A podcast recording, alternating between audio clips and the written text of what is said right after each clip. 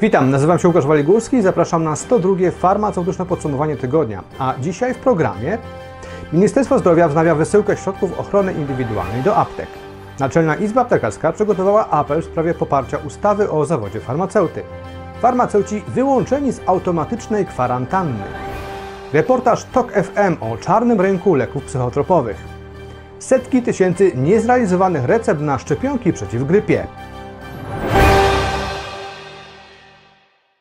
Miniony czwartek na Twitterze wiceprezes Naczelnej Rady Aptekarskiej Marek Tomków poinformował, że Ministerstwo Zdrowia wznawia wysyłki bezpłatnych środków ochrony indywidualnej do aptek. Te informacje jeszcze tego samego dnia potwierdziliśmy w biurze prasowym Ministerstwa Zdrowia, które przyznało, że wkrótce zacznie znowu wysyłać środki ochrony indywidualnej do aptek, jednak tym razem bez rękawiczek. Na razie dostawy otrzyma 9372 apteki, które do tej pory złożyły zapotrzebowanie na tego typu produkty. Zapotrzebowanie te apteki mogą zgłaszać na stronie soimz.gov.pl. Strona ta powstała w kwietniu 2020 roku dzięki współpracy Ministerstwa Zdrowia, Naczelnej Izby Aptekarskiej oraz firmy Microsoft i wtedy pozwalała ona zaopatrzyć apteki w środki ochrony indywidualnej, której wtedy na rynku po prostu bardzo e, brakowało i były one potrzebne w aptekach. Niestety już w lipcu oraz kolejnych miesiącach aptekarze sygnalizowali, że składane przez nich zapotrzebowania nie są realizowane i te środki już do nich nie docierają. Pytaliśmy o tę sytuację na bieżąco Ministerstwo Zdrowia. W październiku resort zdrowia odpowiedział, powiedział, że tak naprawdę zadaniem pracodawcy jest zaopatrzenie pracowników w środki ochrony indywidualnej, natomiast te środki, którymi dysponuje Ministerstwo Zdrowia poprzez Agencję Rezerw Materiałowych, są kierowane do tych placówek, których zapotrzebowanie na nie jest największe. No i okazuje się, że mm, po długiej przerwie w dostawach tego typu środków do aptek, wkrótce zaczną one również do nich trafiać. Czekamy na pierwsze dostawy, czekamy także na sygnały od naszych czytelników, kiedy one zaczną docierać.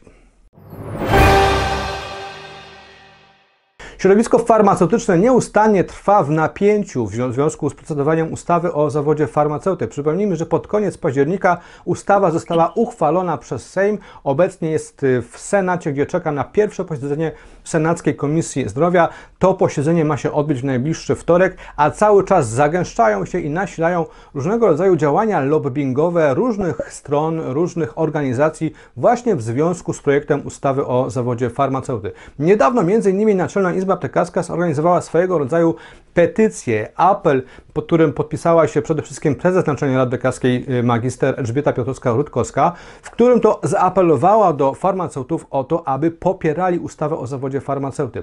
Na stronie Naczelnej Izby Aptekarskiej został umieszczony specjalny formularz, y, w który mogą wpisywać się zarówno farmaceuci, technicy farmaceutyczni, pielęgniarki, a także y, lekarze, którzy chcą poprzeć farmaceutów w ich dążeniach do uzyskania własnej ustawy o zawodzie farmaceuty. Zebrane w ten sposób poparcie i nazwiska oraz dane osobowe zostaną wysłane e, do senatorów po to, aby pokazać, jakie poparcie w środowisku farmaceutycznym wśród specjalistów systemu ochrony zdrowia ma ustawa o zawodzie farmaceuty. Prezes Naczelnej Izby Aptekarskiej w swoim liście do farmaceutów o poparcie tego apelu wskazuje m.in. na różne kontrowersje oraz czarny PR, który obecnie w ostatnich tygodniach jest prowadzony e, pod adresem ustawy o zawodzie farmaceuty i pisze w tym liście m.in. tak. Proszę Was o głos będący naszym zawodowym być albo nie być. Głosując za projektem, głosujecie za swoją niezależnością. Dlatego z całego serca proszę Was o pomoc i wsparcie tej regulacji. To nasza wspólna sprawa. W ubiegłym tygodniu, dokładnie na początku listopada, zmieniły się przepisy dotyczące kierowania osób podejrzanych o zakażenie SARS-CoV-2, czyli koronawirusem, na kwarantannę lub na izolację. Obecnie każda osoba, która otrzyma skierowanie np. od lekarza POZ na badanie e, w kierunku obecności SARS-CoV-2, jest automatycznie kierowana na kwarantannę. Okazuje się jednak, że te przepisy, które zostały wprowadzone na początku listopada, stwarzają szereg wyjątków od tego obowiązku. I te wyjątki dotyczą m.in. osób uczestniczących uczestniczących w udzielaniu świadczeń opieki zdrowotnej osobom chorym na chorobę wywołaną wirusem SARS-CoV-2, y, do których nie stosuje się przepisu o obowiązkowej kwarantannie. Z kolei inne rozporządzenie wskazuje, że automatyczna kwarantanna nie dotyczy osoby wykonującej zawód medyczny w rozumieniu artykułu 2 ustęp 1 punkt 2 ustawy o działalności leczniczej.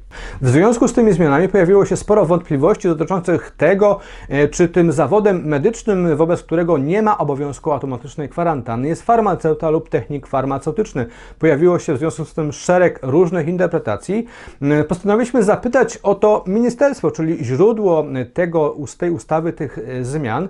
No i Ministerstwo Zdrowia potwierdziło, że faktycznie obowiązek automatycznej kwarantanny po skierowaniu na badanie na SARS-CoV-2, na test na koronawirusa, nie dotyczy farmaceutów. A dokładnie Ministerstwo Zdrowia napisało nam, że farmaceuci są testowani na takich samych zasadach jak inni pacjenci. Są oni natomiast wyłączeni z automatycznej kwarantanny nakładanej po zleceniu testu przez lekarza POZ.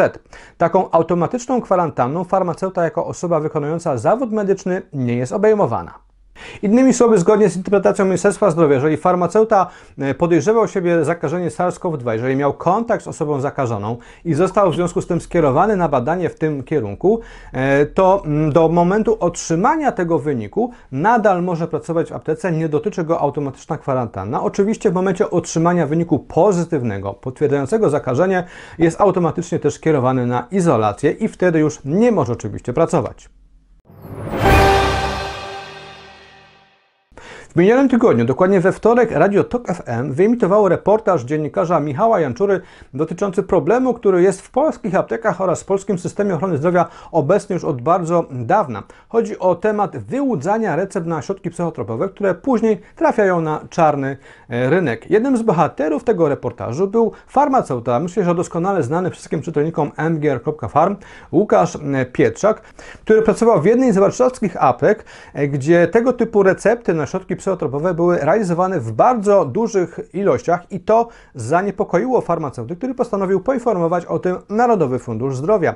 W tym reportażu farmaceuta opowiedział, w jaki sposób całe to zjawisko oraz proceder wyglądały z jego punktu widzenia, z punktu widzenia farmaceuty pracującego w aptece. Okazuje się, że to zjawisko jest już doskonale znane i zostało nawet nazwane jako doktor shopping, a więc taka procedura, proceder można powiedzieć, kiedy e, lekarz wypisuje pacjentowi na recepcie, co tylko ten pacjent sobie życzy, tylko po to, żeby tego pacjenta nie stracić oraz nie stracić pieniędzy, które za tym pacjentem e, idą. Dziennikarz TOK FM spotkał się w tej sprawie m.in. z NFZ-em, czyli Narodowym Funduszem Zdrowia, który przyznał, że to zjawisko jest mu znane i m.in.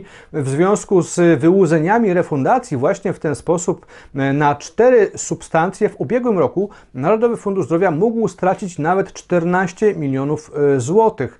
Dziennikarz Michał Janczura z tym tematem zjawił się także w Ministerstwie Zdrowia, gdzie okazało się, że jednak Ministerstwo Zdrowia niekoniecznie zdaje sobie z niego problem. Niemniej podczas rozmowy z dziennikarzem wiceminister Maciej Miłkowski zapewnił, że problem zostanie zdiagnozowany i zostaną wprowadzone odpowiednie środki, które pozwolą być może z nim e, walczyć. Jakie to będą środki? Myślę, że o tym dowiemy się już wkrótce. Od pewnego czasu nie mówi się już o problemie, który jeszcze kilka tygodni był bardzo głośny i bardzo szeroko omawiany. Chodzi oczywiście o szczepionki, a w zasadzie ich brak. Brak szczepionek przeciwko grypie w polskich aptekach. Do tego tematu niedawno wróciła redakcja e, TVN24, która innymi zapytała Ministerstwo Zdrowia o to, ile recept na szczepionki przeciwko grypie zostało do tej pory wystawione, a ile zostało zrealizowane. No i te dane są dosyć niepokojące, dlatego że innymi Ministerstwo Zdrowia poinformowało, że do początku początku listopada y, na szczepionki przeciwko grypie zostało wystawione około 1 400 tysięcy y, recept. Tymczasem zrealizowanych zostało około 750 tysięcy, czyli jeszcze druga e, połowa tak naprawdę pozostaje w systemie niezrealizowana. Ministerstwo Zdrowia jednak cały czas zapewnia, że każda osoba, która będzie chciała się zaszczepić, będzie mogła to zrobić. Informuje m.in. o tym, że szczepionki, które mają trafiać na polski rynek, niekoniecznie będą już trafiały do aptek, ale będą na przykład trafiały do ośrodków POZ-u lub do szpitali i tam pacjenci będą się mogli e, szczepić przeciwko e, grypie i być może dlatego tak duża ilość, tak duża liczba recept na szczepionki przeciwko grypie jeszcze nie została zrealizowana. Oczywiście jednak podstawowym problemem cały czas jest to, że tych szczepionek po prostu w aptekach cały czas e, brakuje, a najwięksi producenci, najwięksi dostawcy szczepionek na e, polski rynek już informują, że tak naprawdę wszystkie dostawy, które miały do Polski trafić, po prostu do niej trafiły i tak naprawdę nie wiemy, czy możemy się jeszcze kolejnych dostaw na polski rynek szczepionek przeciwko grypie spodziewać. I to już wszystko w tym farmaceutycznym podsumowaniu tygodnia. Bardzo dziękuję za uwagę. Po więcej informacji na temat nowych doniesień z rynku aptecznego zapraszam na portal mgr.farm. Tam codziennie w pocie czoła przygotowujemy dla Was nowe newsy, nowe doniesienia z rynku aptecznego, rynku farmaceutycznego. Tradycyjnie zachęcam też do prenumeraty naszego dwumiesięcznika magazynu mgr.farm, który jest największym tego typu czasopismem dla farmaceutów w Polsce i za którego drukowaną prenumeratę można zyskać nawet do 12 punktów edukacyjnych. Bardzo dziękuję uwagę i zapraszam na kolejne farmaceutyczne podsumowanie tygodnia już za tydzień.